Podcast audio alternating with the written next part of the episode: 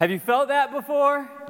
Had something right there in front of you. It's like, I, it, it's right there. I can almost put my hand in it just a little further. Once I get that, I'll be happy. Once I have that thing, life will be good. Once that person comes into my life, all of my problems will disappear. This series that we're on, it's called the Chasing Carrots, the endless pursuit of. And each week we've been talking about a different topic. And this week we're diving into the area of comfort. Comfort. Our church, our generation, the way that Christianity is lived out in America, there's kind of this ingrained idea that if it's not comfortable, it must be wrong.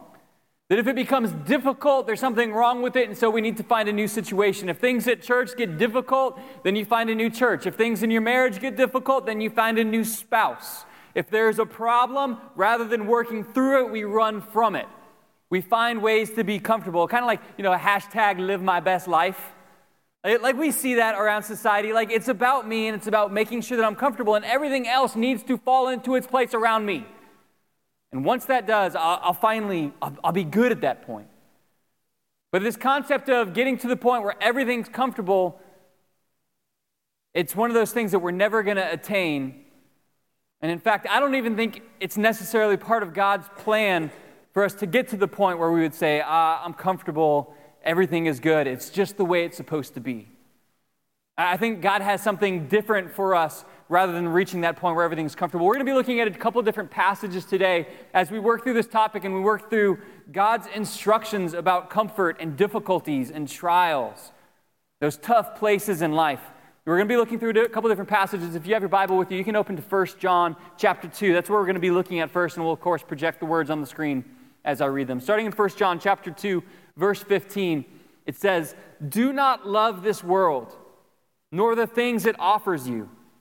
For when you love the world, you do not have the love of the Father in you. This is a harsh way to start off a sermon. Don't run from it yet. Wait a little bit, and then you can run from it. Do not love the world nor the things it offers you, for when you love the world, you do not have the love of the Father in you. This is the Apostle John. He's writing and he's speaking, and you can hear echoes of the things that he heard from Jesus' sermon ringing out through here. You can almost hear the echo of, of you cannot serve two masters. You cannot serve both God and money. You will love one and hate the other. And John is making this comparison that if your love is just towards the things of the world, then there, there's a place that's occupied in your heart that is supposed to belong to God. Because when we hear the word love, we often just think love the way that it's thrown around, like, like Valentine's Day, Valentine's Day cards and candies and simple love. He's writing here and he's talking about a deeper, truer love, an obligation, a belonging. And he describes this truth that if our love is towards the things of the world and what it offers us rather than God, then that, that shows a void that is supposed to be in our life. And I compare this to like the beginnings of a relationship, like the beginning of our relationship with God. There's a love and a passion for seeking the things of God that sometimes fades. It's like most things, actually, because as we get involved in something, we're usually really passionate about at the beginning, but sometimes we can reach this place where we get comfortable and things kind of fade. Uh, I'll pick on marriage relationships for a minute. You know, it's kind of like remember at the beginning of the relationship when, when ladies, it was like shaving the legs every single day? I mean, this isn't true in my marriage, but I've heard other marriages, like there was a time where the woman shaved their legs every single day and then it stopped suddenly. Or like going out to eat, it's like just gonna order the side salad and the water because I gotta stay trim and get, I'm gonna pick the croutons out because you know don't want those carbs. And it's like these things that we do initially in the relationship that are different kind of once we get comfortable, things settle down and things change. Men, we're, we're just as bad, if not worse. It's like the beginning of the relationship, it's like we just can't get the letters of her name off of our mind. We've got to write poetry. We've got to go to the actual florist and buy her flowers. I'm not talking like the Aldi checkout line flowers. I'm like the, the, the person who wraps them up and they're beautiful and we want to present her all kinds of gifts. And there's this drive inside of us because it's not just this relationship that we fell into, but it's like we're pursuing this relationship and we have a goal of being deeply in love. And then things kind of get comfortable and some of those things stop and they change. And some of that is healthy and maturing, and some of that we need to reignite. And it's true in so many things that we pursue as people. It's like we have this, this purpose at the beginning that we want to move to this position But then we just kind of get comfortable in where it's at and we stay in this cycle uh, of not really moving forward, not really moving backwards. Kind of lukewarm is the word that the Bible likes to use for that position. And within Christianity, there is the, this occurrence where we allow things of the world to begin to occupy a place in our heart and in our mind that should belong to God. And the way that John describes that as falling in love with the world, giving the world priorities and things it has to offer, giving it the place that God is supposed to hold in our life. And I, have told you before, when I describe this, I'm not talking about like missing a Sunday, like there will be times where I miss a Sunday. Like, but wherever I am, God will still be in the first place. Worshiping God will always be part of my Sunday. It's not about whether you're here, it's about where your priorities are. Where is your first love? And are your actions backing that up? Is your love God's or is it belonging to other things? Because there's a truth, as verse 16 continues on to say, there's a craving that's inside of us. Verse 16 says, For the world offers only a craving for physical pleasure, a craving for everything we see, and pride in our achievements and possessions. These are not from the Father, but are from this world. Now, I want to point out that this verse it describes this craving that we have all felt. It's like if I just had this thing. I rode in my friend's new car and now I desperately need a new car. And, and you know what the credit card companies have taught me is I deserve it. It's not just that I should have it, it's that I deserve I deserve that comfort. I deserve that food. I mean, comfort is so so connected to these things that we have relabeled a food group as comfort foods, right? I deserve these comforts. I should have them. Even if I can't afford them, I should have them. And so I'm going to get them for myself. And there's this craving that's there. And the, ver- the verse identifies that there's a craving, but there's not a fulfillment. There's an endless pursuit. And this is true with our comforts. Because when you ask someone who has a lot of money, how much money do you need? Their answer is just a little bit more. A little bit more. It's an endless pursuit, and it happens within this realm of us getting comfortable in the way that we live our life. And I want to suggest to you today that it's okay to be uncomfortable. It might actually be good for you to be uncomfortable in some things. There's things that we're comfortable with that we should not be comfortable with. And in fact, this whole concept of being comfortable and fulfilled by world, worldly things, it's actually a counterfeit comfort. It's one that doesn't last. It's here one second and then it's gone. It's, it's replaced by the newest, biggest thing. Oh, I got a great phone. It's the newest phone. Next year, my phone is garbage. I need a new one. They have an Apple iPhone X7B and I've got to have it. The things that we think oh, this will make me happy. They quickly fade out. It's this counterfeit thing that, that isn't going isn't gonna satisfy. Verse 17 describes it this way and says, And this world is fading away, along with everything that people crave. But anyone who does what God pleases will live forever. And this ties into the fact that, that the way that we live is intimately connected to our relationship with God. And I, I want to make sure we hit this correctly because the verse is half of the equation. You've heard time and time again that we have salvation through grace alone, salvation through faith alone, that we couldn't earn it. But the fact is, when we authentically believe and we place our trust in Christ, it leads to actions. It leads to changes in the way that we live. And this is honestly for you and for other people. Because anyone who's human has probably struggled with the, the question of do I know that I have a relationship with Christ? Do I know that when I die, I don't have to fear separation from God? Each one of us has, has asked this question, and one of the answers that God has given you to that question is look at your life. When you made the statement where, where, as Romans tells us, if you believe in your heart and confess with your mouth that Jesus is Lord and that God raised him from the dead, you'll be saved. When you made that decision, when you said, I believe in you, did you start to give me your life? Or were you paying lip service? And John is describing that, that, that half of it, that action half of it, that, that anyone who does what pleases God will live forever. And there is this opposition. These two things are almost in the different directions That this world, it's fading away with, with everything that people crave. There's these cravings that we naturally have, this draw towards trying to be fulfilled by things the world offers. And then on the other side of it, there's this action of living for God.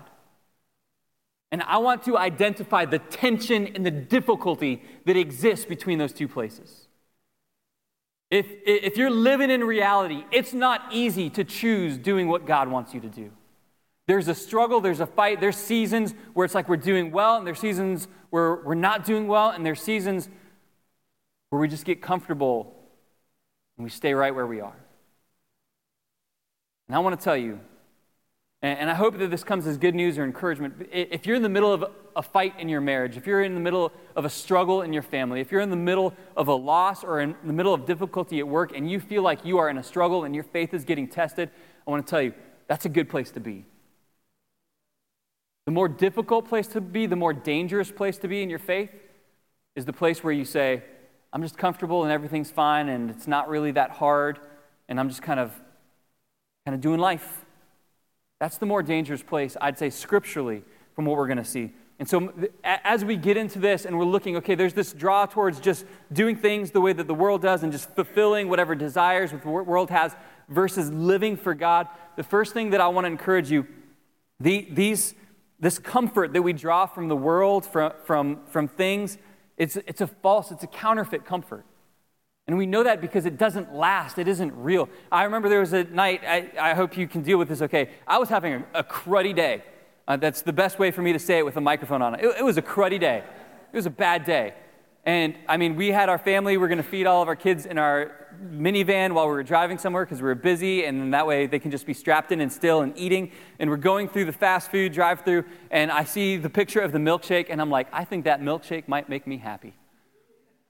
And so I ordered a milkshake, which is abnormal for me just because I don't like them that much. They're cold, and I don't like cold. And so I'm, I'm, drinking the milkshake, and I literally said out to my wife, out loud to my wife, I said, that didn't make me nearly as happy as I thought it would.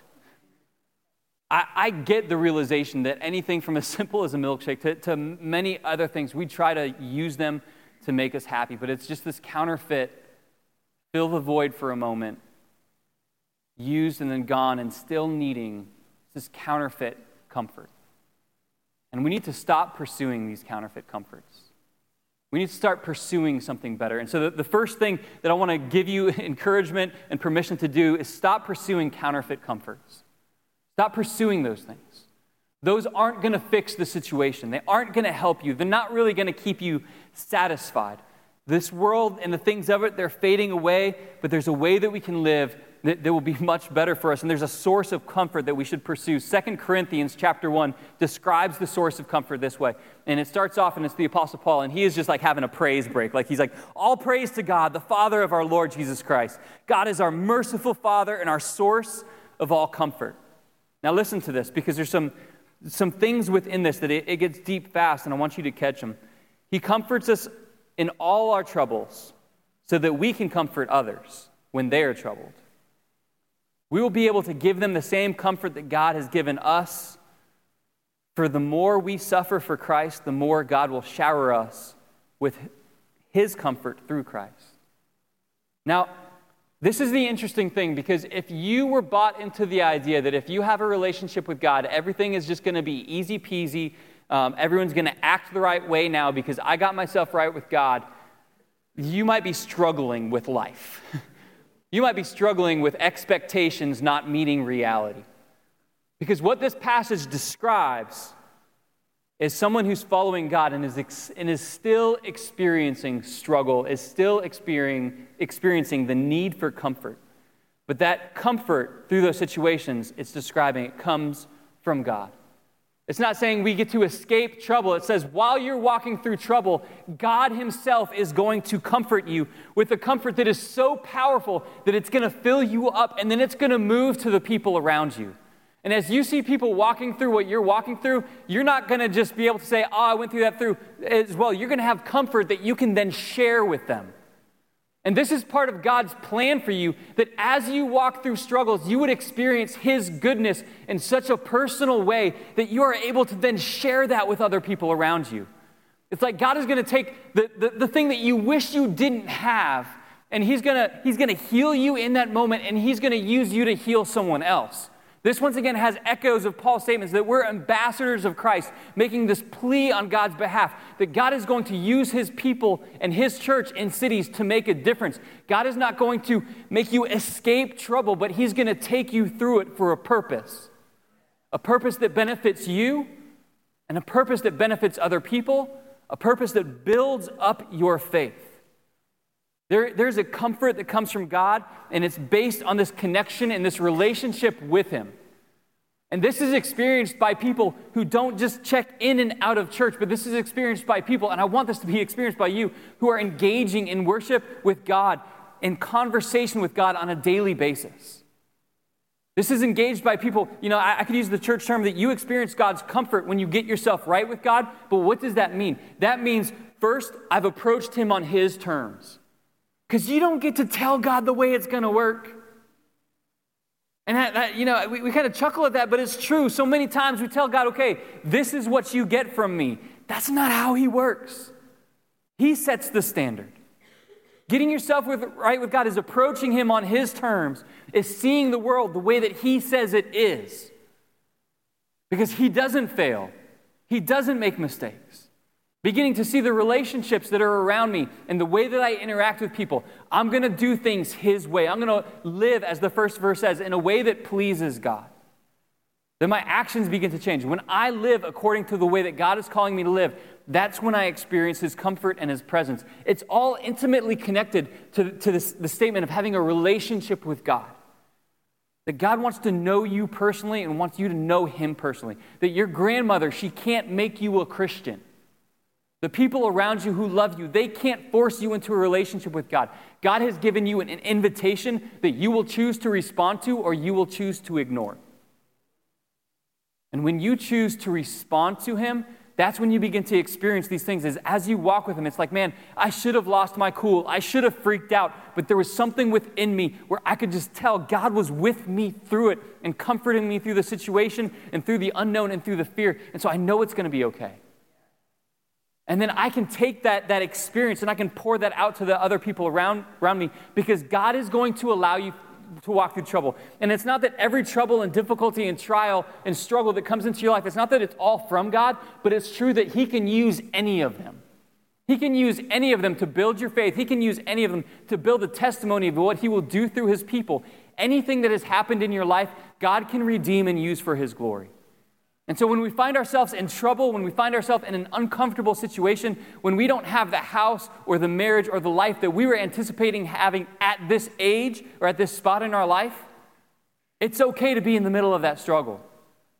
What's not okay is to try to run from the struggle and find an easier, more comfortable situation because God actually wants to walk us through those things, which is the second thing that I want to encourage you on is that we need to choose to embrace the divine discomfort. God might have you in a situation that is legitimately hard right now. It might be a rough spot. But God, I believe, will walk you through that uncomfortable situation. I believe He has a story that He wants to write through what's going on. James chapter 1 describes going through troubles like this. He says, Dear brothers and sisters, when troubles of any kind come your way, troubles of any kind come your way, consider it an opportunity for great joy. What? it's trouble. I, I, mean, like he's messing with our mind here, but he's trying to, to change the perspective that this is challenging. This is rough, but this can be a moment for great joy because God is going to do something through this through the perseverance that I choose to have, through the way that I address this, the way that I lean into this tough conversation that I would like to avoid, this is an opportunity for God to glorify Himself.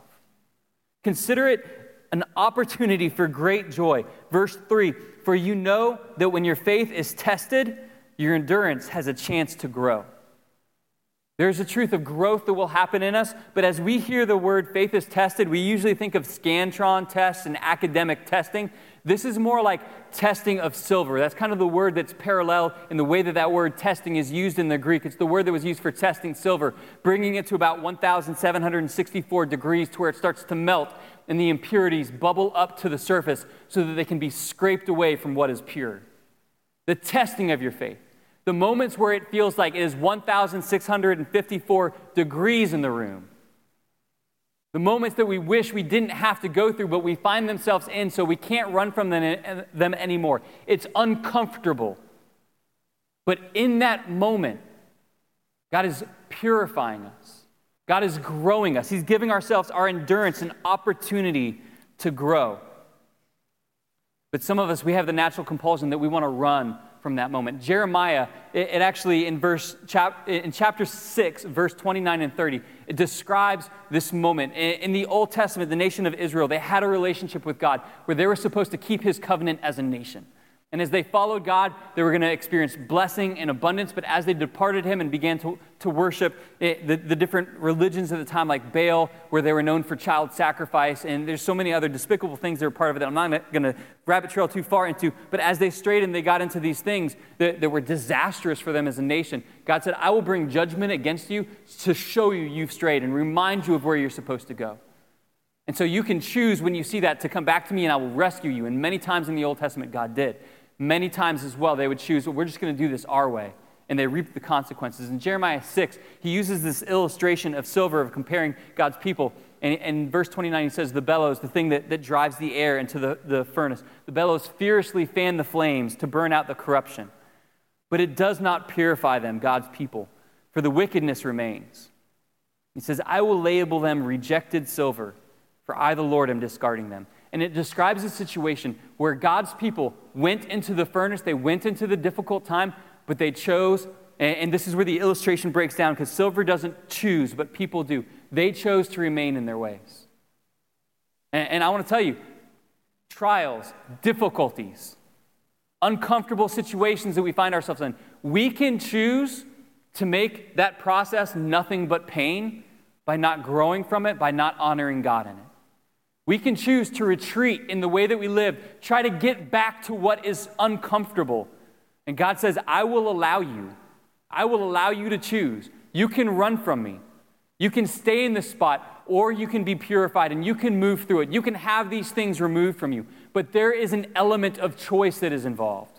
And so I don't want you to look at your situation and be like, well, you know, life sucks right now. And Paul said if it sucks right now, it's really good for us. And so things are really good. No, it can be good it can be good. The way that you choose to proceed from these moments forward will determine whether this experience was just pain or if it was growth. But you will have to choose. These situations, some of them are our fault, some of them are other people's decisions, some of them just happen. But we are caught in these situations where it's a struggle, and then we will choose whether or not we will grow and live from this. I mean, that, that passage, it's almost, it's from the Old Testament, but it's reminiscent of in Revelations where God describes God people. And, he says, Man, I wish in your faith you were hot and you were on fire for me, or I wish you were frozen cold, but you're right here in lukewarm in the middle, and I am about to spit you out. I have no room for lukewarm. You're either with me and you are mine and I am yours. There's no middle ground. Like I said, we come to God on His standard. We don't get to tell him what the standards are. So, even moving that to, to, to, the place you found yourself in right now, to the way your life is going, if you're in the middle of the struggle, what will you choose to do? Are we going to retreat back to what is comfortable and what has been normal in our faith? Are we willing to step out and trust God a little bit more, live a little bit more? Because there are better things ahead. God promises for those who live for him, for those who are his, he has great things ahead of them. Romans 8 describes our present tr- troubles and what's to come this way. In verse 18, it says, I consider that our present sufferings are not worth comparing with the glory that will be revealed in us. Now, now, this is interesting because the Apostle Paul, his struggles were huge. The way that he was persecuted was beyond anything that we will experience in our life. He, he experienced loss. He experienced physical suffering. He experienced torture and torment. He was eventually put to death for his faith in Christ. He walked through it. But he said, All of this loss that I've experienced, none of it is even comparable to the glory that's going to be revealed in us. And I'll tell you what, I believe it's fair to say that heavenly, what's going to be revealed in us, but also the glory that's going to happen here. Because as we live for Christ on earth, as we choose to honor Him in the way that we live our weekly life, there is glory that's going to be on display just through our life. Because as a new Christian, you're going to see God is doing changes in me. Like, I can't believe the way that He's changed the desires that were in my heart and my mind. And other people are going to see that and they're going to be like, man, something's going on there. And they're going to glorify your heavenly, heavenly Father because they see the good deeds that are at work in you. There will be incomparable glories going on on earth as well as the rewards that Scripture describes that will be in heaven. And when we see those two things, we will say, all of this suffering, they're not even comparable to how amazing this is that God's given me. Because when we begin to live His way, I believe it transforms our heart, our life, our family, our future in ways that if that was the only blessing we ever experienced, it would be enough. But it's not even the beginning of the blessings of what God promises His children. There are great, great things ahead. But there are decisions that need to be made because just even like, you know, my, the milkshake that I thought would fix my problems for the day, um, you know, so many, so, so many things of the way that we live our life, it's like we, we can choose a comfort that, that comforts us right now, but brings pain later. Like I, I, can eat all the fried food and try to make my day better. And, and it's one thing if I do that one day, but if I do that day after day after day, we understand what the results are to our body if we just fill ourselves with junk. But, on the, but the results are immediate. It's like I immediately feel better for a little bit, but then I feel terrible again. But the things that we have to do to get healthy, they're often kind of in opposition. Like I'll, I'll, use squats as an example, not what you get from eating fried food, but the exercise that you do when you put a bar on your shoulders and, and you, you lift heavy weight. You start to exercise, you start to make healthy decisions, and, and the changes are not immediate. You can do it one day and it has no change, but you spend a year working out every day. The changes will be huge, but the, the payoff is later. And I want to just note, like put on note that there's that truth that positive changes, you often don't see the, the effects of them quickly. And there has to be this understanding that it's going to come around eventually. That, that I may not see the results right now, but I understand it'll make a difference. And this gets into strength and meekness and, and the ability to say, you know what? I'm strong enough and I'm loud enough to get my, rate, get my way in my family right now, but I'm going to choose to serve others. And you may not see the results of it right there, but you invest in that kind of lifestyle day after day. You look at your family a year from now, and you will see your kids showing the same behaviors and choices that you have chosen. And the way that we live our life before God, there, there are things and there are choices that no one on earth will ever know about or celebrate, but your heavenly Father celebrates, and there is reward in heaven for those. But this gets down to the faith of choosing, the faith of choosing the way that we live, realizing that there is a justice and a reward that we don't see on earth, that the results take time, but the results will come, that we trust God's word above even the feeling that we have in the moment. 1 Corinthians 2 9 describes it this way, and it says, This is what the scriptures mean when they say, No eye has seen, no ear has heard, no mind has imagined what God has prepared for those who love him. God has something amazing for you that I believe will be part of this life, but is even larger in what is to come. And so, the third kind of thought that I want for you guys is that embrace that this is not your best life. Your best life is promised in heaven. And this isn't something to go comment on someone else's hashtag. This isn't for some corny thing for you to go make on someone else's statement. But this is your realization that my life is not just about this life. And if I live according to God's standard and I don't see the results that I think I should come, I'm going to continue to live in faith because I trust that God has better things in store for me.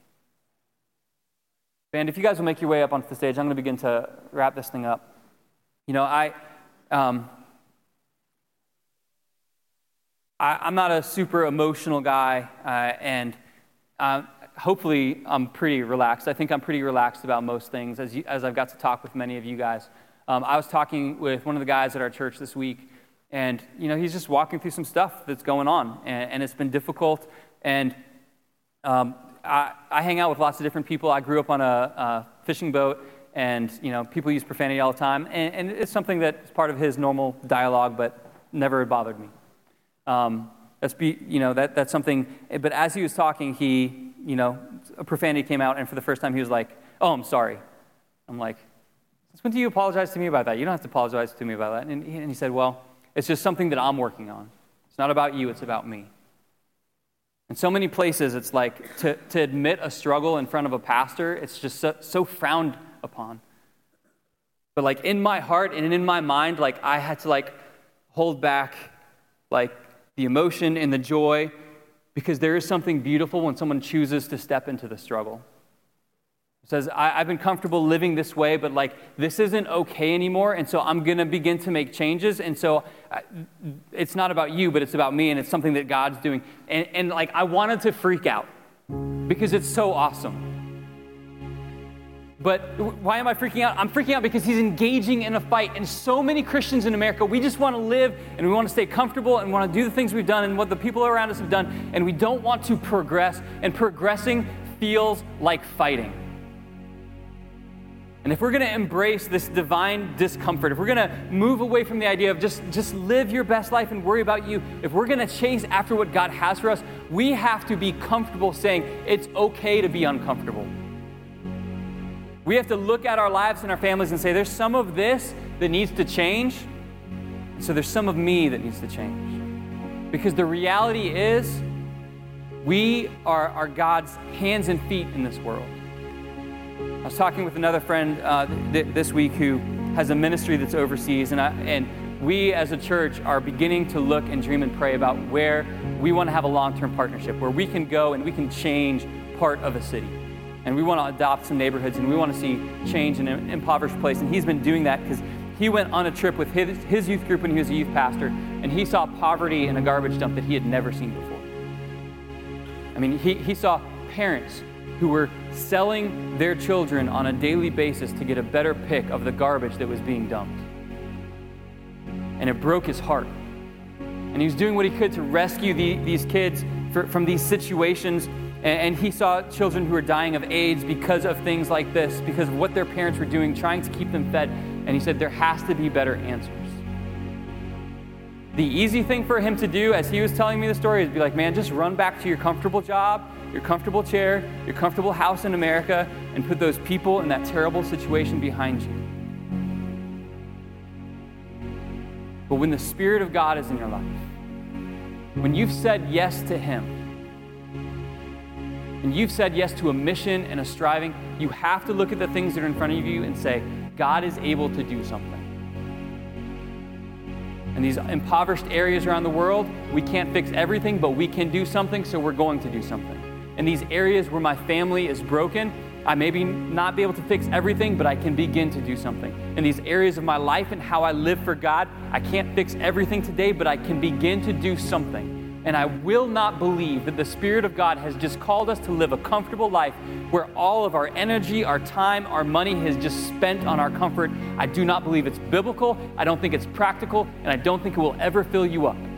But the most joy that I've seen in someone's eyes is when they are living with a fire and a passion for the kingdom of God, no matter what it costs them. So that's what I want for you. That's what I want for me. That's what I want for our family. So I believe that God is asking you to take a step, but I don't think it's a step onto an airplane. I think it's a step into that fire, into that refining process. God, what do I need to do? Where do I need to change? Where do I need to no longer be comfortable in how I live my life? And as you do that, as I do that, I believe that's when we get to see this picture of the kingdom of God at work on earth. Pray together. Father, I thank you for the struggles. I thank you for these opportunities that we can react to with joy, even though it's difficult, even though it's heart wrenching and heartbreaking. I thank you that we can see your power on display. And I thank you that as you comfort us, we get to be a source of comfort for someone else who's walking through that situation. So, Father, make this that kind of church where it's okay to have the struggle, where we, we work with each other and for each other that we work not just for our city, but for cities across the world. Continue to move in our heart. And we'll stop chasing the comforts of this world. We'll start chasing the calling of your kingdom. In Jesus' name.